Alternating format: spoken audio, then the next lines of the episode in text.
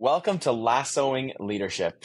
I'm your co host, Garth Nichols, Vice Principal at Havergal College, situated on Treaty 13 lands on Turtle Island, and I'm joined by Jason Rogers. I'm Jason Rogers. I'm also your co host. I'm the head of school here at Rundle College in Calgary, Alberta. And I'm thrilled to be back, Garth, for season two of the Lasso Leadership two. podcast. Yeah, yeah. This is season two. We'll dive into where we dive into individual episodes, of the hit TV series Ted Lasso on Apple TV. Uh, we learn more about how to lead in a better, kinder, and more compelling way. And we've created this podcast out of our love of learning, our love of leadership, and our love of all things Ted Lasso. So we're looking forward to season two because season two takes on new challenges. They introduce new characters, new challenges of leadership, uh, adds depth to each of the characters as well. Uh, it's going to be a great season for all of us. Right on. I believe that. And one of our biggest learnings for us personally, Garth, I can speak, you know, we've been talking back and forth is the fact that we have our own blind spots. So you can look forward to benefiting from that as we add guests to help us expand our perspective on leadership. We've got a full slate of guests joining us throughout this season. We aim for no more than 20 minutes per episode where we talk about our favorite characters of the episode, leadership nuggets of gold. We also take a stab at renaming each episode just for fun. And then we leave you with a leadership challenge based on these learnings. And with each episode, we love to hear what our listeners are saying. So, yeah, checking in on your mom and dad here, you know, your wife, are they listening still? I, you know, I haven't heard much from them recently, but, oh. but I've been, but I've been away. So, uh, but I have been uh, getting some feedback and remains consistent. And as I mentioned in our episode seven two off, I play in a monthly poker league, and we start up again this week. Managed to get sixth out of twenty one players, so it's not bad. You know, I feel pretty good about that. But several of them are tuning in this season, and with that said, um, they're enjoying it. However, poker poker players are notorious for their bluffing, so I'm taking their feedback with a grain of salt. Um, with that said, we've earned more subscribers this week, and we've had our first listen from somebody under the age of 16. Now, I presume that they just stumbled onto the wrong podcast, but you never know. We might give Mr. Beast a run for his followerdom. Could be our Instagram, could be TikTok. Who knows? Uh, we're out there in all those places. Now, yeah. understand, Garth, you are getting closer to Juno Temple. Tell us more about that. Well, yeah, in a way. Um, you know, I've got a colleague of mine, Calgary International French School, Chantel. Uh, she's a listener, which is amazing. Uh, you know, she's a great leader, she's a great educator. Um, and we spent some time together uh, in Nairobi because we were traveling with our students. And she agrees with me that uh, Keeley is a shining light in season one. So thank you, Chantel. She she loves her heart centered approach and is a strong, ambitious, independent woman hero. So I love that she's uh, agreeing with me, but also that she sees the same in, in Keeley. Um, and also, Jason, she has a friend who was a stunt double for Juno when they were filming Fargo in Calgary. Garth, Garth hold on. Do you know what that means? Uh, no, but last time we on the podcast we talked about your delusions of grandeur. But yes, I don't know what it means. Garth, we are only one degree separated from Juno, which means we are only two degrees separated from Brett and Jason Sudeikis. And you know what that means, Garth? We're going to get them on the show, aren't we? I think this gives us reason to believe we can get nice. one, two, or all three of them on the show. I love it. All right, let's jump into the episode with the yeah. summary for those folks who haven't seen this in a little while. Garth, why don't you take us through uh, what you saw and, and, what people might remember from this episode? Yeah, yeah, fantastic. So Dani Rojas uh, takes a penalty shot. It's the opening scene, and he inadvertently kills the Greyhound mascot of AFC Richmond, and he develops a case of the yips. If oh no! what the yips oh, are? No. Don't look it up. Uh, Roy is no longer a part of AFC Richmond. He's coaching youth soccer, and we'll see that Keeley is trying to get him into the pundit, uh, the commentary side of, of football.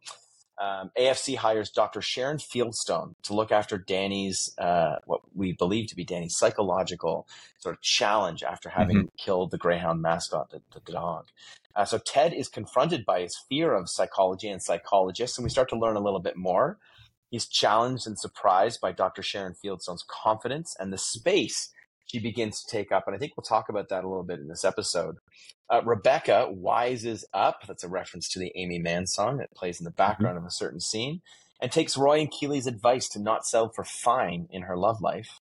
And finally, Roy Kent is discovered watching a reality TV show featuring Jamie Tartt called Lust Conquers All. And he's watching this show with his yoga moms on Yoga Mom Night. So it, there's a lot of shockers in this first episode and a lot of things that set us up for season mm-hmm. two. Two things there. Dr. Sharon Fieldstone, I love her when she, she asked Ted, Are you a good coach? And he says, Yeah, I think so. And then she turns around and says, I'm twice as good at being a therapist. And he kind of sets him back, you know, and I think that's a really yeah. powerful moment. And the second thing is we start to see the soundtrack evolve and they're layering in, mm. I think, incredibly wise music choice. I think we're going to explore that a little bit throughout this season. So that's a great summary. Um, but I'm not sure about you, Garth. But as this continues to evolve, I'm having more laugh out loud moments and also having more deep contemplations. Uh, yeah. It gets better with time. Yeah, I agree. And we start to see a lot more vulnerability, more diversity, the deepening of characters um, of themselves, but also in who they are in relation to others. A lot of inter-character challenges, which I love. So in this episode, Jason, who is your favorite character? But I think I can guess. Garth, I've tried to change. I took the whole off season between our, you know, season one and season two, tried to change, but I I can't do it. Those six days just weren't enough. I can't change. I can't get away from Roy Kent. In this episode, we see him in two coaching roles as he transitions into a life after AFC Richmond. He's on the soccer pitch with his niece's soccer team. And even though his language doesn't change, I do think he's enjoying himself. Um, and I'm sure you've heard of this, but the best way to learn something is to teach it to somebody else. And I feel like that might be what's going on here. Um, who knows? Maybe we'll bring it back in a leadership challenge today or another time. The second role, coaching role, is a relationship mentor and straight talker to Rebecca. He says to her after a lame date, You deserve, deserve better than fine. You deserve someone who makes you feel like you've been struck by lightning. I think Roy has started to learn about the power of teaching and, frankly, the power of love. Who's your new Huey, character? Your flavor? Huey, Huey Lewis. um, yeah, I love that you pulled out uh, Rebecca, as, like what happens with Rebecca here, because for me, it is Rebecca in this episode because she has the wealth, she has uh, the look, the frame of mind of a leader, and she's got the positionality of a leader. Mm-hmm. Yeah. Um, but also we can see she's become part of the team. So she's expanding, you know, who she's hanging out with. She's expanding uh, her connection with the team and in that way she's making herself more vulnerable vulnerable and she's also getting uh, vulnerable in terms of getting out in the dating world mm-hmm. what i love about her in this episode is that she reveals to us that leaders don't always have to have it all together and leaders have to learn how to take advice uh, and it can take a while to process some advice for some leaders so after healing after hearing the advice from keeley and roy a couple of nights later she's actually out with her boyfriend and she is processing their advice out loud while she is simultaneously breaking up with her boyfriend. And, and I'll paraphrase here, but she says, I have to be brave enough to love. I have to be brave enough to love and be open to being hurt. Yes. You know, and she's saying this. Her boyfriend replies, Am I, are you breaking up with me? Oh, sorry. Yes, I guess I am. Um, but for me, this rings true of like Brene Brown in her book, Dare to Lead.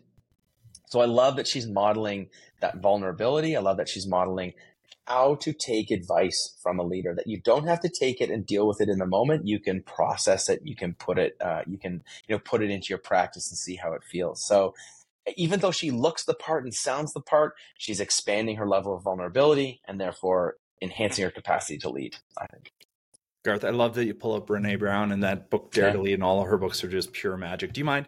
I've got a few leadership ahas here. I'd love to jump into them. Are you, you ready for me to jump in on the leadership challenge side? A few? Okay. Yeah, let's yeah. go for it. You got more than one? That's fine. Let's go. Okay. This episode is entitled Goodbye Earl. And from it, I took away the power of storytelling, especially in the mm-hmm. moments of crisis or tragedy. During the press conference after Danny's free kick hit Earl the dog, resulting in his untimely death, Ted is asked by Trent Crimm from The Independent Do you have any thoughts on today's incident that involved Danny and Earl? Without hesitation, Ted steps into a narrative about growing up and an experience he had with the dog when he was young. He explains that when he lost his dog as a boy, he had trouble moving on, and that that loss helped him move from one place to another, although it was difficult. Um, but for Ted, it's always about growing and learning, and I'm sure in his mind, he is concerned about Danny. However, he remains hopeful that somewhere in the sadness, there will be growth for Danny and for the team. Mm-hmm. I love that. Yeah. Yeah. Yeah. Do you mind really nice. I, uh... I, well, wait, wait, because I also I also like how you know everyone comes together, right? Um, mm-hmm. And I think that's really, I think that's really important. Um, I think that when you step into storytelling, you know, you've got to, you've got to, got to build that, you know, the audience with you, mm-hmm. um, and actually like not like just coincidentally, seriously, Harvard Business Review, storytelling that drives bold change. There you go. Um, you got another one. Let's see if you got another magazine for this one, Garth.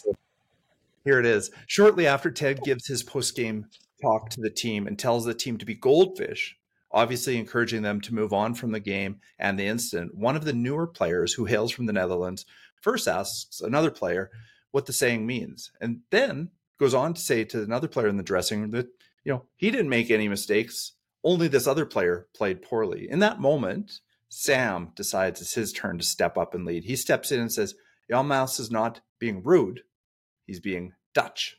Dutch. Now, you could take this one or two ways and it could be a slight, but I really think this is an important reminder to remember that we all come from different places and our experience inform who we are.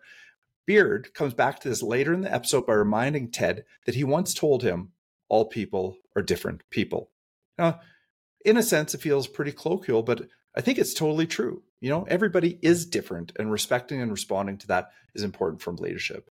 Now, lastly, the new team's sports psychologist also overheard greeting players as they're coming into her office in their home language. And I think this is a true testament to connecting. Yeah, I, I totally agree. I love that you pulled this out because it also speaks about cultural fluency, mm-hmm. and cultural wisdom. You know, there's a there's many different term, terms for it, but I think Ted is is putting the on his heels a little bit when he sees Dr. Sharon Fieldstone, and he's thinking to himself, I maybe need to up my game in terms of how I connect with people. But also, to your point about goldfish, I Ted might be thinking I need to up my game in terms of my analogies, in terms of how right. I coach, because not everything is going to translate. We talked about this briefly, yes. but having cultural fluency is integral to being a, a good leader for everyone on your team. So I love that you pulled that out. You got more? I got more. Here Let's we go. keep going. Okay, this episode is packed with lessons and insights. Yeah. Remember when Will, the new club trainer, comes in and asks to leave a little earlier for his mom's 50th birthday? Nate, I think, shows his true colors by telling Will that he can't go. He needs to stay till everybody's gone. But then Ted, and he doesn't do this often, he jumps in and tells Will to go and enjoy his mom's birthday. Here, once again, we see Ted is seeing the best in people. You know, Will's not taking advantage. This is mom's 50th birthday. And he's encouraging him to put family first. This is a long and enduring value held by Ted. Values. Yeah, you're right. There's another part of this scene, which is Nate right? Mm, and Nate's development. Right. And I want, eh, you know, again, I wonder if if Ted is a bit fallible here in terms of has he onboarded Nate into his culture effectively now that he is a now that Nate is a leader in that culture. Um, and I think that's I think that's important. How do we onboard people? Not just giving them the whistle, yes. Not just coaching them from the side, but actually onboarding people into the culture. I have a feeling you're not done though, Jason. You got more? I'm close, man. I love this episode. So when the management when the management team comes together after the game, after the press conference, after everything, Higgins, Rebecca, Ted, and Keeley, they quickly move through circles of impact. Rebecca mm. asks, How is Danny doing? Okay. And what I love most comes next. They ask about the dog owners and how he's doing. How is Earl's owner doing? with dealing with any tragedy as leaders, we need to remember to consider all who may be impacted and support them how they want to be supported, not how we think they should be supported. And in this instance, Rebecca has gone forward and made a donation to a dog shelter on Earl's mm-hmm. owner's behalf. And I can't think of a better way to support them. Circles of impact, I think, is a huge yeah. leadership lesson. Yeah, and it uh, reminds me when we had Dr. Kathy Bishop on talking about collective wisdom I think pulling the team together, we'll see that more and more. That you lead better when you lead with others too. Put, draw on uh, on their wisdom as well. You got it. You you got another one, don't you? I can't help myself. As Danny misses dozens of free kicks at practice, Ted offers to go for a walk with Danny. Although this doesn't result in immediate improvement, Ted utilizes a walking meeting strategy in leadership. In leadership, too often we sit facing each other in total oppositional stance, in a totally oppositional stance. Psychologists have found that by walking side by side, not only does it activate our physiological benefits of activity, it also indicates that we're moving in the same direction together.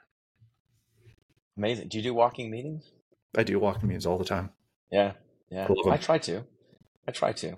Um, yeah, Brené Brown. You know, come back to Brené Brown, Dare to Lead, but also she has this idea, this uh, sort of visualization where you you take the problem and you put it in front of you. Mm. You move it yes. from between you, and you put it in front of you, and you turn shoulder to shoulder and say, "All right, let's address this problem together." And I think that's a powerful visual um, that she that she provides too. So, Jason, do you have any more? I think I'll stop there, but we might need to start a Brene Brown fan club at this rate, Garth. So uh, let's get her on the uh, podcast. Yeah. Sorry, I couldn't uh, stop sharing. I love this so much. What What did you see, Garth? Why don't you share with our listeners? Oh, do I, I get a turn? That's that's great. Thanks so much. Uh, I'll be quick because uh, you pulled out so much that I love. But there's, uh, I think there's an underappreciated role that Higgins plays in here. Uh, his commentary, uh, the way he brings in his family. He says, "I have to watch The Empire Strikes Back with his boys." Mm-hmm. Whereas in yep. season one, he was rushing and he was, you know, concerned about how his family was impacted by his job. Now he's actually taking the time. I think that's really strong leadership. Uh, but I also he takes the lead on Dr. Sharon Fieldstone, and I see him coming into his own with the Diamond Dogs you know, Higgins says when they're having this problem with uh, with Dani Rojas, he says the first thing we need to do is to define the issue. Don't you love when leaders say that? It's a moment of pause. And then he says to Ted, "What are your thoughts on therapy?" So here he is applying his wisdom and knowledge from other teams who have brought in therapists as well. Um, and I just love that about Higgins. Underappreciated oh, moment, I think. Yeah. Hey Garth, I, you made me think of one more. Do we have thirty seconds? Just get this one in. yeah, of course. When you said Higgins, I couldn't help but remember that uh, this is the start of his revolving office dilemma. Higgins knows that the counselor needs private space and he leads by example. I think that's what I love about Higgins. He's always leading by we'll see that later in this season as well. And he moves to a table in the hallway. He's making a sacrifice for the betterment of the team. Often leadership is about sacrifice. I think that's about yeah. about it. Garth? Yeah, I mean, I've been in five different offices at Havergal in my eight years here. Uh, I've been trying to make myself more visible, and we've talked about that. And here's Higgins doing that, open to being moved around, open to being visible. I love it. Okay, let's jump into renaming the episode. And uh, before you get another leadership lesson, I'm going to go first. So take the honors. I would, go for it. I would I would circle back to your first point about leadership and uh, Ted's um, press conference, and he says the things in your life you know, can sometimes make you cry knowing they exist. And yes. then they can make you cry knowing that they're gone. So I would like to rename this episode The Things in Your Life, your fears, your vulnerabilities, your work life, your personal life, they make up the tapestry of who you are. And, you know, you have to remember that, that about those you lead as well, right? The things in your life, like colleague comes to my office, they have things in their life. And I, you know, the thing that they're coming to talk to me is just one part of that piece. So I think the things in your life capture this really well. Now, Garth, I'm what, glad. What about that, you? Well, I'm glad that this podcast and you are two things in my life. So I, I really. Me too, buddy. Me too. Yeah. Okay. So I'd rename it Be Brave. It's Not Going to Stop. Okay. Ooh, I take this from nice. the scene you spoke about earlier where Rebecca, Rebecca breaks up with her new boyfriend. She gives a beautiful speech about being brave. And, or sorry, as she is letting him go, in the background, a song by Aimee Mann is playing, and the lyric that's overlaying this is it's not going to stop. Uh, I think as leaders, we need to be brave and we need to be ready to face tragedy, loss, mm-hmm. sadness, and difficulty yeah. head on. And it's not going to stop. So that's that's it for me. I think be brave and it's not going to stop. And that might be your next karaoke song. Amen. Yeah, yeah, or a tagline for listening to this podcast. there, you, there you go. All right. Let's move on. Leadership challenge. So I like the idea uh, of a press conference. It opens, you know, I think that it's a pivotal one here in the episode. So I'm going to put it out there that we should hold a press conference as a leader. It could be about a mistake you made. It could be about an idea that you have, but gather your team around, give them the role of like interrogating you, asking, asking you questions. Um, in education, like in the classroom, classroom teachers call this lesson studies, and that carries some mm-hmm. powerful built-in protocols to it. In politics, it's a scrum, but in colloquial terms, it might just be brainstorming for you. And as Ted says, don't bring an umbrella. Be prepared to be rained on. And if you do this one time only, it's not going to work. Try and make this part of your regular practice. So don't just jump into it, uh, but try and make it part of your regular practice, and you'll get more involvement, more questions. Leadership challenge accepted. I love that, Garth. Nice. And speaking of things that we also love, Jason, season two, episode one. What do you, our listeners, think of this? A reminder if you like what you've heard, get in touch with us. We love listener feedback. Share it with your friends. Uh, like us on Spotify, all those things. Because if we're ever going to get Jason Sudeikis on here, or like Juno, you never know, uh, we're going to need your support. Jason, take us home. Until next time, keep leading the lasso way. Thanks, everybody.